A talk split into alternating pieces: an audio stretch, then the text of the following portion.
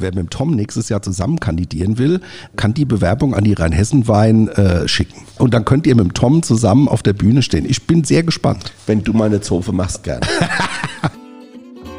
Hier ist wieder Weinmal eins, der Weinpodcast der VRM. Mit außergewöhnlichen Gästen und außergewöhnlichen Themen. Unter anderem haben wir dabei Wine and Crime, Wein weiblich und Wein in der Gastronomie.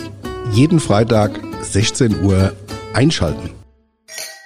Herzlich willkommen zu einer neuen Folge des VRM Wein Podcasts Wein mal eins. Tom, heute haben wir ein ausgesprochen schönes Thema für unsere ZuhörerInnen. Stimmt. Heute wollen wir mal das Thema Weinköniginnen und Prinzessinnen beleuchten.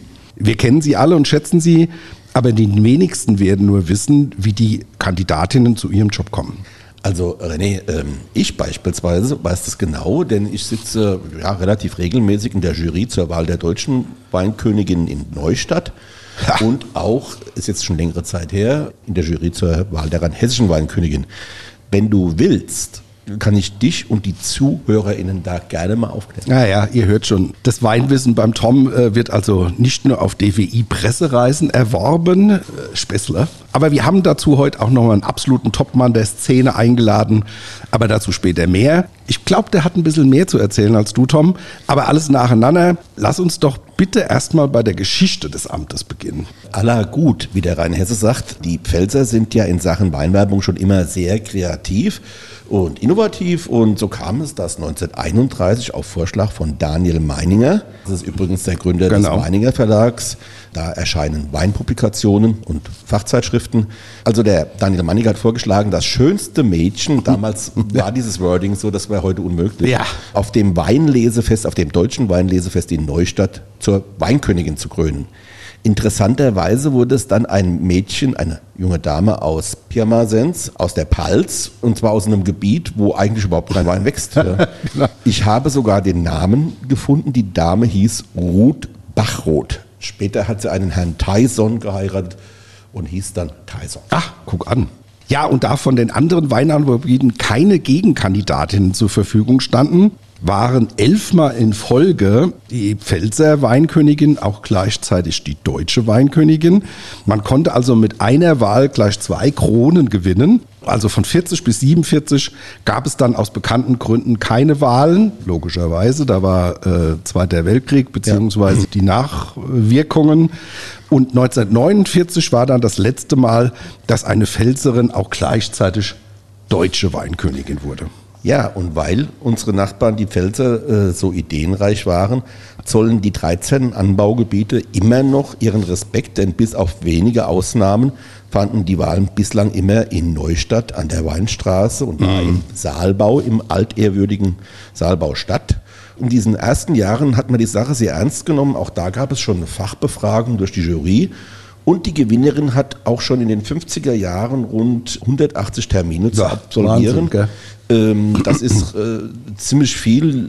Die heutige deutsche Weinkönigin, da geht es deutlich über die 200 Termine hinaus. Also äh, das sind so 250 äh, Richtung 300 Termine. Man, man, kann sich das kaum vorstellen. Das ging vom Begleiten ausländischer Besucher bis hin zu Reisen ins In- und Ausland. Da wurden Weinfeste eröffnet und so weiter und so fort.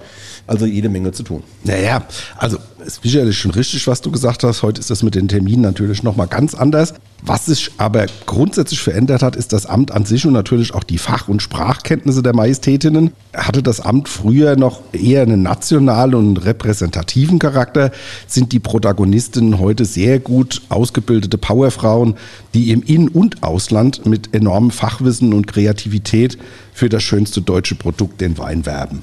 Schönste deutsche Produkt, das hast du jetzt auch schön gesagt, lieber René. Also ich habe mal geschaut, wann das bei uns in Rheinhessen so losgegangen ist und äh, da steht äh, die Jahreszahl 1951-52. Da wurde die erste rheinhessische Weinkönigin gewählt im Rheingau schon ein Jahr früher, 1950, ja. 51. Die Rheingauer sind da früher aufgewacht äh, und Voraussetzungen, muss man sagen, gibt es einige. Allerdings geht es vor allem darum, dass man eine gewisse Affinität zu Wein hat. 18 Jahre alt sollte man sein. Man sollte natürlich Zeit mitbringen, weil das mhm. Amt ist, wie gesagt, auch zeitraubend. und natürlich Freude und Elan haben und einen Führerschein besitzen. Das Thema Führerschein ist da bei Weinkönigen so ein ganz eigenes Thema, müssen wir jetzt nicht vertiefen, aber man kann sich vorstellen, wenn man bei vielen Veranstaltungen unterwegs ist, und da geht es immer um das Thema Wein, da braucht man jede Menge Fahrer und FahrerInnen mhm. und das eine oder andere Mal muss man dann auch wohl selbst fahren. Ja, ja, aber Affinität zu Wein und Engagement ist echt eine geile Überleitung, denn genaueres kann uns bestimmt heute unser heutiger Gast erzählen. Herzlich willkommen erstmal Tobias Bieker. Hallo. Hallo, der seit 2004 für die Rheinhessen-Wein e.V. die Wahl der Gebietsweinkönigin plant, organisiert, filmt und moderiert. Tobi, du bist wie wir Niersteiner und zudem Weinbruder von Tom und mir.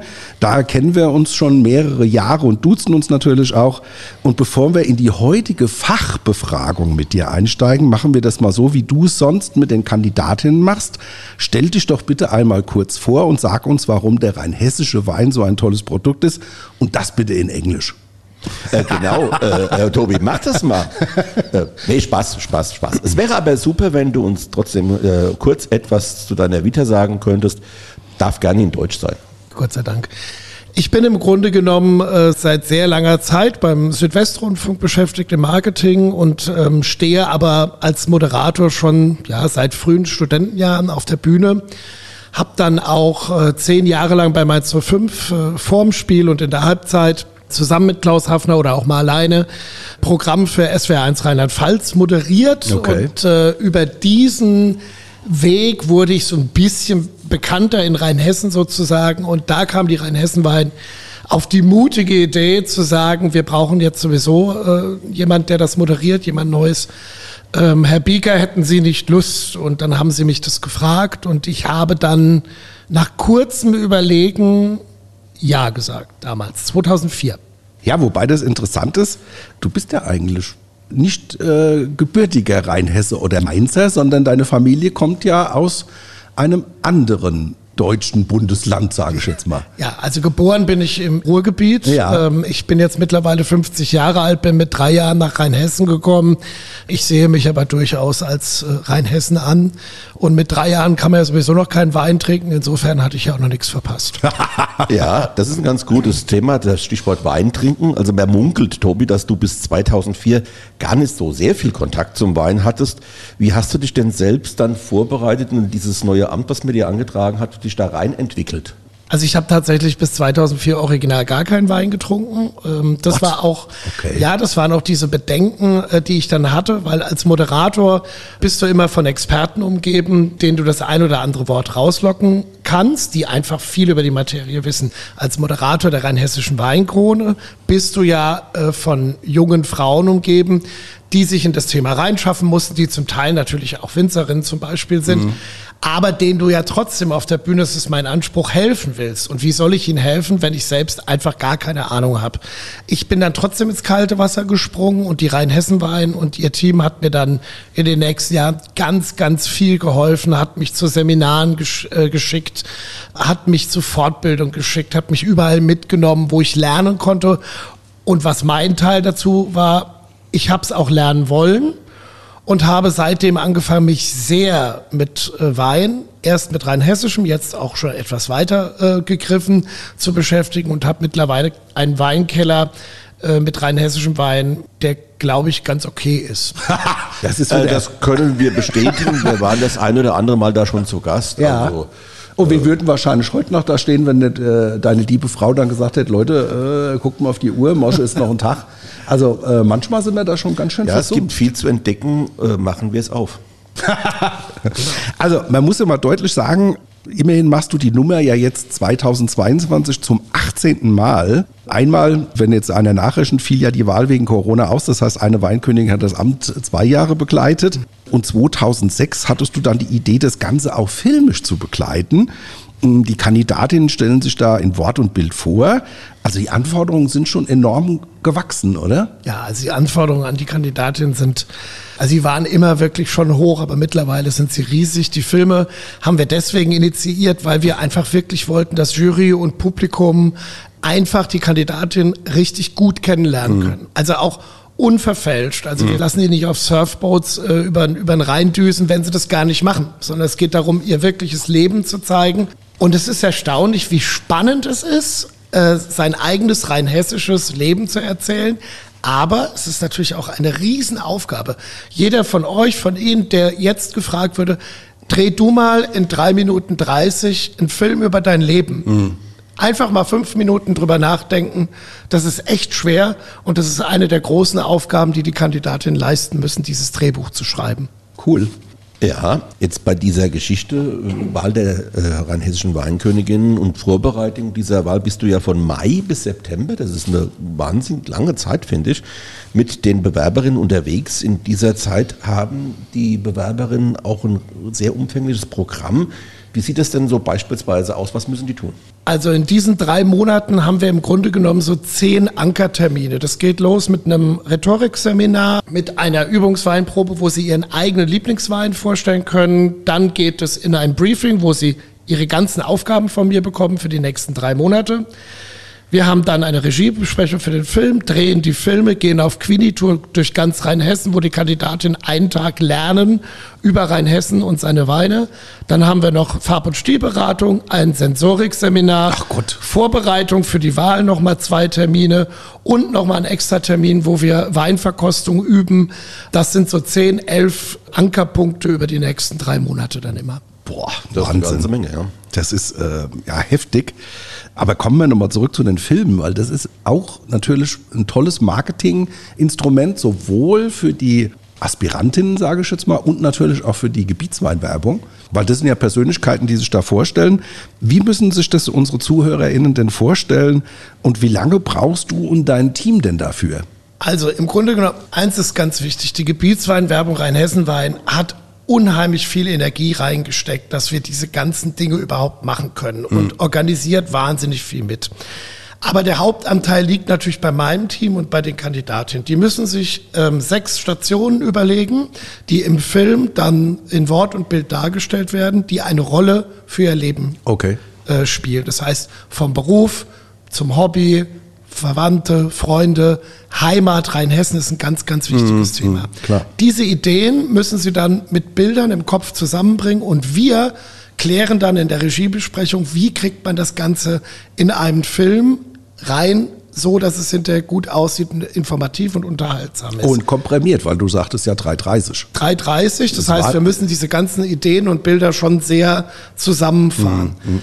Ganz große Aufgabe für die Kandidatin ist die Organisation. Sie müssen alle Mitwirkenden der Filme äh, organisieren, einen Zeitplan machen okay. und das Ganze dann am Drehtag in einem halben Tag pro Kandidatin, es sind fünf Stunden, die wir haben pro Kandidatin, tatsächlich umsetzen. Also das ist wirklich viel zu tun, harte Arbeit. Hm.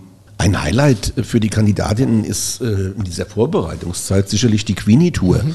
Da gibt es sechs Stationen. Was macht ihr da zusammen? Wir bereisen Rheinhessen an sechs Stationen, zeigen uns äh, Winzerinnen und Winzer, äh, Tourismusleute, Leute aus der Gastronomie, interessante Dinge in Rheinhessen über die Themen, die gerade eine Rolle spielen. Also wenn zum Beispiel der Burgunder Thema ist, dann haben wir ein Weingut, das sich auf Burgunder spezialisiert. Ah ja, da muss ich noch mal kurz reingrätschen. Ja. Äh, die Rheinhessen Wein hat jedes Jahr ein spezielles Thema. Also die suchen sich ein Thema genau. aus, aber es sind natürlich immer flankierende Themen, die auch wichtig sind, gegebenenfalls auch immer mitgespielt wird. Also Selektion Rheinhessen ist ja, ein ja, Thema, was ja. immer mitgespielt wird. Und zu diesen Themen suchen der Herr Kern und die Frau Horst wirklich in aufopferungsvoller Arbeit Stationen, hm. organisieren das und dann fahren wir von morgens um acht bis abends um 22 Uhr durch Rheinhessen. Ja, die ersten Weinproben hatte ich auch schon um 20 nach 8 morgens. ich wollte gerade fragen, gibt es da auch Wein zu trinken? Ja, ja, ja, ja. Äh, also zu probieren. Ja. Ich sage jetzt bewusst probieren und nicht trinken, weil das, das geht wirklich nicht. Man probiert. Ja, Aber je nachdem, wie die erste Station gelagert ist, sind wir sofort morgens früh dabei und probieren Wein.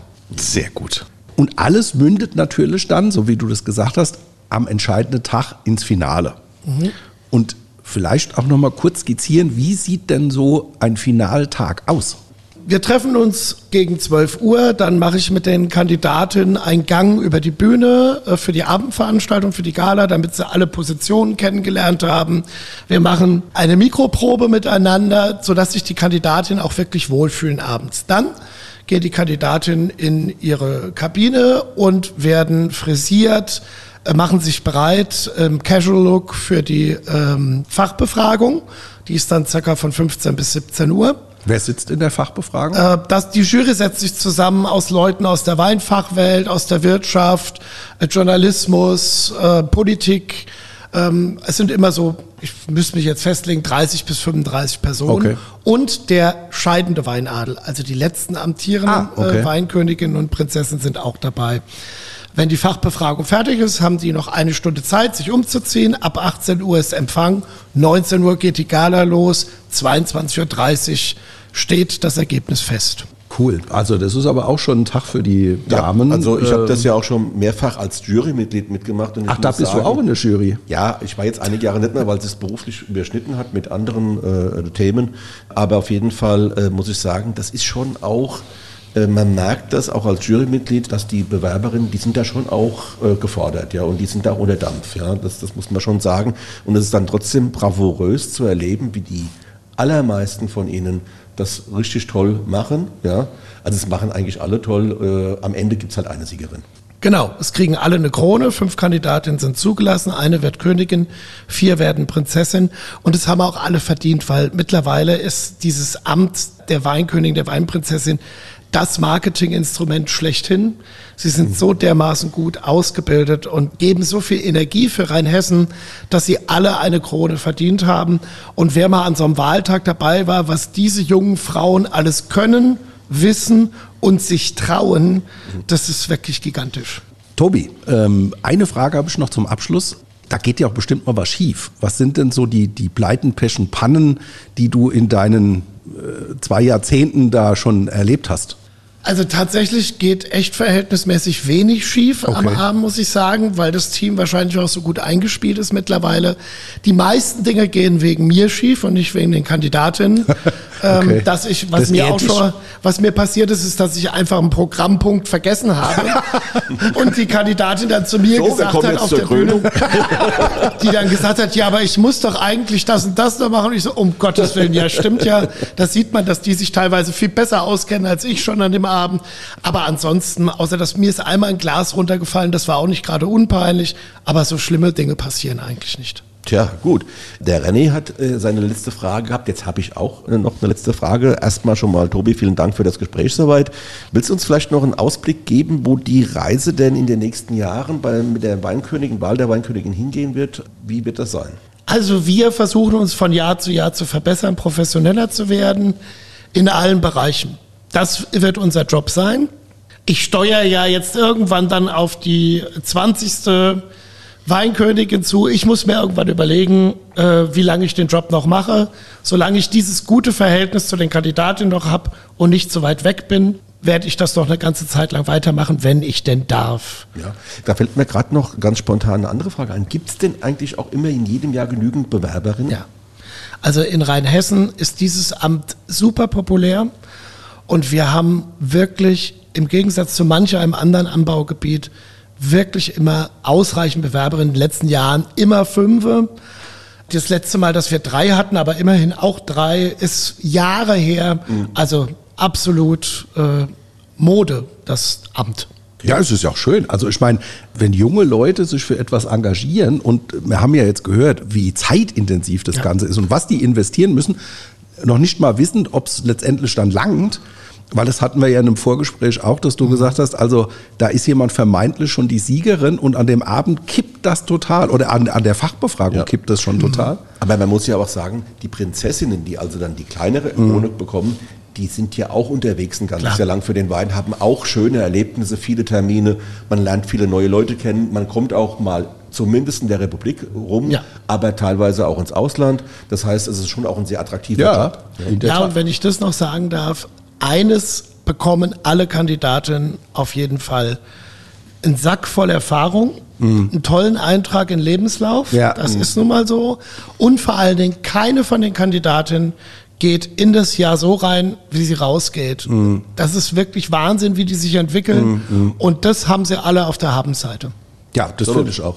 So, also bevor wir äh, zum Wein kommen, also jeder Gast bringt uns ja äh, eine Flasche Wein mit, hast du heute dankenswerterweise auch gemacht. Machen wir aber noch schnell unsere Rubrik Schnellantwortrunde. Mhm. Und da ist meine erste Frage, Tobi, Lieblingsrebsorte? Ähm, Muscatella. Lieblingsweinort? Nierstein. Ja, das war ja klar. Und die Lieblingsspeise, da wird es wahrscheinlich schwierig, weil, liebe Hörerinnen und Hörer, der Tobi ist ein passionierter äh, Südtirol-Fahrer. Er schwärmt mir da immer von einem Top-Hotel vor und postet dann unverschämterweise auch immer das Essen. Deswegen bin ich jetzt sehr gespannt, was er bei Lieblingsspeise sagt. Also ich bin ein leidenschaftlicher Fleischesser und deswegen esse ich am liebsten eine tolle Rinderlende und dazu ein ähm, Risotto. Mm. Hört sich gut an. Ja.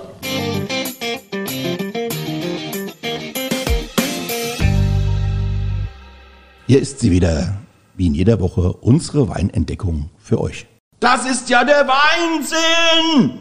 Ja, kommen wir jetzt zum Wein, den du mitgebracht hast. Du hast uns heute eine Cuvée aus Nierstein mitgebracht. Und zwar im Glas haben wir einen 2021er, eine, ein 2021er Sommer-Cuvée aus dem Weingut Radek in Nierstein. Warum hast du dich für diesen Wein entschieden? Seitdem äh, das Weingut Radek diesen Wein macht, ist das mein Terrassenwein schlechthin. Ich liebe es, diesen Wein im Sommer auf der Terrasse zu trinken. Er ist ein toller Wein, aber herrlich unkompliziert und direkt und erfrischend.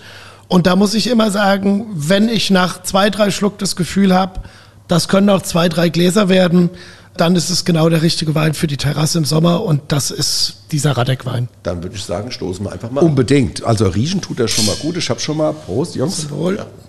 Mm, herrlich.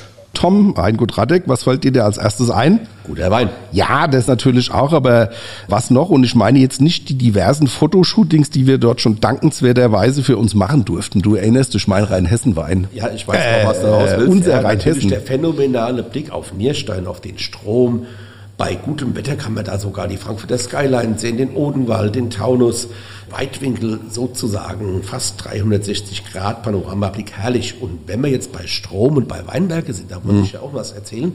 Und zwar, ich war letztens gerade da oben bei Radix in den Weinbergen unterwegs und da habe ich so ein Stück Elektrokabel gefunden und da war sogar noch Strom drin.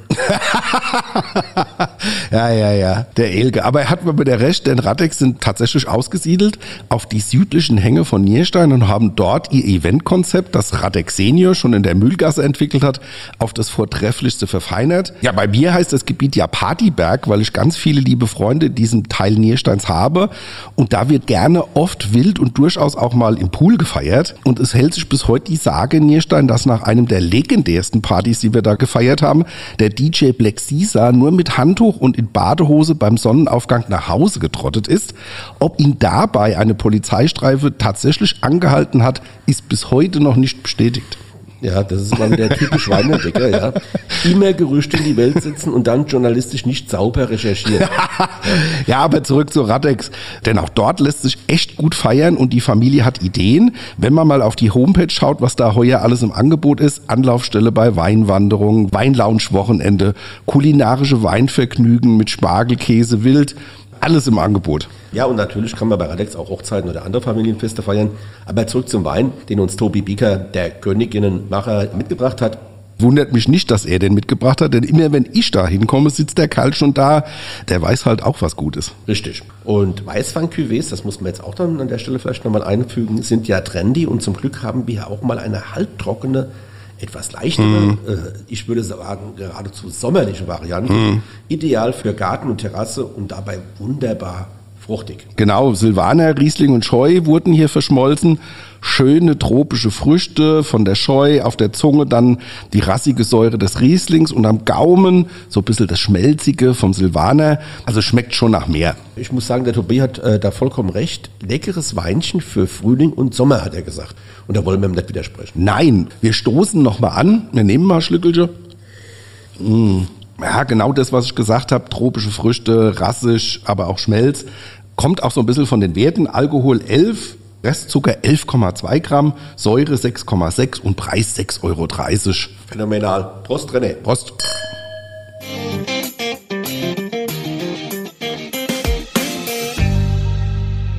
ich habe das ja schon seit Jahren begleitet, aber der Tobi hat wieder ganz interessante neue Aspekte auch nochmal Ja, ich finde auch, das war heute super viel Insiderwissen, weil er ist ja hinter der, äh, wie soll ich sagen, hinter dieser Welt ist eher der Macher. Hinter zusammen den Kulissen. hinter den Danke, wenn ich dich nicht hätte. Und dann ist das natürlich top, dass man so Fachleute hat. Ich habe aber auch den Eindruck gewonnen, dass es nach wie vor sehr wichtig ist, dass wir BotschafterInnen für den deutschen Wein im Innen- und Ausland haben. Ja, absolut, absolut. Also was mich halt besonders interessiert und auch immer wieder verblüfft, äh, ist, wie viel Zeit und Energie, Kreativität und Elan von den Bewerberinnen äh, da abverlangt wird. Da geht's ja um Fachkenntnisse wie beispielsweise auch Sensorik, ja, aber man muss sich auch in anderen Gebieten auskennen, Tourismus, das Thema Heimat hat der Tobias gesagt, spielt eine Rolle, Sprachen und vieles mehr. Ja, Sprachen ist so ein Thema, wo ich dann denke, die sind heute ja nicht nur schulisch, sondern da auch mit, also in der Schule lernst du ja kein Weinenglisch sozusagen. Also da ist schon mal auch eine, eine deutliche Weiterbildung. Wobei ich das manchmal aber auch ungerecht finde, ist, dass du so viel Zeit und Energie und viele Prüfungen hast. Du hast alles für den Tag gemacht und am entscheidenden Tag bist du nicht gut drauf, nervös oder sonst wie und verkackst verkackst die Nummer. Mhm. Und das finde ich so ein bisschen unfair. Ihr habt zwar gesagt, gut, es gibt für jeden ja eine Krone, aber andererseits äh, ist es aber auch so, dass äh, vermeintlich sichere Siegerinnen dann doch patzen und äh, andere sich den Titel holen. So ist das halt bei Wettbewerben. Ja, ja also ich meine, gut, das habe ich ja auch schon bei den Wahlen der deutschen Weinkönigin mitbekommen, ja da ist es halt einfach so, das Thema Lampenfieber spielt dann natürlich eine Rolle, warum auch nicht, ja. Mhm. Und dann muss man auch sagen, da gab es natürlich auch schon Blackouts und so weiter, da war, das war alles schon dabei. Mhm. Mir tut das zwar alles leid, aber für die betreffende Kandidatin, wo es dann auch mal schief geht, allerdings so ist das Leben eben und so sind auch Prüfungssituationen, weil mhm. nichts anderes ist das. Ja? Wenn ja. du in eine Prüfung reingehst, bei der Führerscheinprüfung, wenn du Stoppschild überfährst, war es das halt. Naja, kannst du der beste äh, Fahrer sein und ja. Ich wollte aber noch mal kurz zum Abschluss der heutigen Folge ähm, Augenmerk auf eine andere Gruppe lenken, die in den letzten Jahren tolle BotschafterInnen für den Wein, regionale Kulturen und Landschaften geworden sind und die das auch stolz in ihrem Namen tragen, die Wein- und KulturbotschafterInnen, die in vielen Weinbauregionen des VRM Erscheinungsgebietes gibt. Ja, äh, René, da sagst du was. Also für diejenigen, die das noch nie gehört haben, der René nennt sie ja die Weikubotis. ich nenne sie die Kuhweibos, weil das heißt eigentlich Kultur- und Weinbotschafter, aber äh, das nur am Rande. Das ist mein persönlicher Style. Genau, das sind also Ehrenamtler, die eine ausführliche einjährige Ausbildung durchlaufen und dort vieles über die Kultur, den Wein, Land und Leute ihrer Region lernen, um das dann auch an andere weiterzugeben, nämlich die Besucher, die in diese Region kommen. Genau. Und unter dem Motto 4 sind 1 kann man über eine Webseite etwas über die Angebote in Rheinhessen, an der Nahe, äh, an der Mosel und der Pfalz erfahren. Also 4 sind 1. Alleine in Rheinhessen gibt es mittlerweile 180 ausgebildete Wein- und KulturbotschafterInnen mit ganz unterschiedlichen Themenschwerpunkten also ist schon enorm. Ich habe vor kurzem jetzt nochmal drauf geguckt, was diese Ehrenamtler alles im Angebot haben. Das geht von Wandern über Kulinarik, über Historie, Malerei, Lyrik, Radfahren, Wandern und vor allem aber auch um das schönste Thema in den Regionen, um das Thema Wein. Der steht natürlich besonders im Fokus. Tom, machen wir noch eine kurze Zusammenfassung. Ja, Was hatten wir also, heute alles? Wir hatten heute das Thema Weinkönigin, Weinmajestäten und äh, da hatten wir einen wunderbaren Gast, den Tobi Bicke Den Königinnenmacher. Den Königinnenmacher sozusagen, ja. Also äh, der diese Veranstaltung ja vorbereitet, organisiert und auch moderiert und das macht er schon seit 18 Jahren richtig gut. Ich habe das ganz oft schon erlebt. Er hat uns so ein bisschen hinter die Kulissen blicken lassen und das waren ganz spannende Einblicke, die wir da bekommen haben. Denn äh, man hat vor allem gesehen, was diese jungen Frauen, die sich da um dieses Amt bewerben, wirklich alles leisten müssen, was sie wissen müssen äh, und was sie auch dann während dieser Zeit der Vorbereitung auch alles äh, quasi lernen können, müssen und sollen. Genau. Und wenn ihr Lust darauf habt, das mal mitzuerleben, ihr könnt es in Facebook, ihr könnt es auf der Seite von den Weinbauverbänden, also auch von der Rheinhessen Wein und ihr könnt natürlich dann auch den Finalabend dort online schauen. Also macht's gut, bis nächste Woche. Tom und ich freuen uns. Tom, ja, jetzt mal einen Schluck vom leckere äh, ja, Tobi-Wein, oder? Bevor wir den Tobi-Wein jetzt trinken, der ja eigentlich aus dem Weingut Radek ist und äh, nicht aus dem Hause Bieker. Äh, aus dem Keller von Tobi. Dem, ja, aus dem Keller, ja. Noch den Hinweis, wer Fragen und Anregungen hat, gerne jederzeit unter weinmal1.vrm.de. Und macht's wer gut. Mit, und äh, tschüss, macht's gut. Und wer mit dem Tom nächstes Jahr zusammen kandidieren will, kann die Bewerbung an die Rheinhessen-Wein äh, schicken. Und dann könnt ihr mit dem Tom zusammen auf der Bühne stehen. Ich bin sehr gespannt. Wenn du meine Zofe machst, gerne. Tschö, macht's gut. Tschüss. Weinmal 1 ist eine Produktion der VAM von Allgemeiner Zeitung, Wiesbadener Kurier, Echo Online und Mittelhessen.de. Redaktion Thomas Elke und René Hart. Produktion Theresa Eickhoff. Ihr erreicht uns per Mail an audio.vm.de.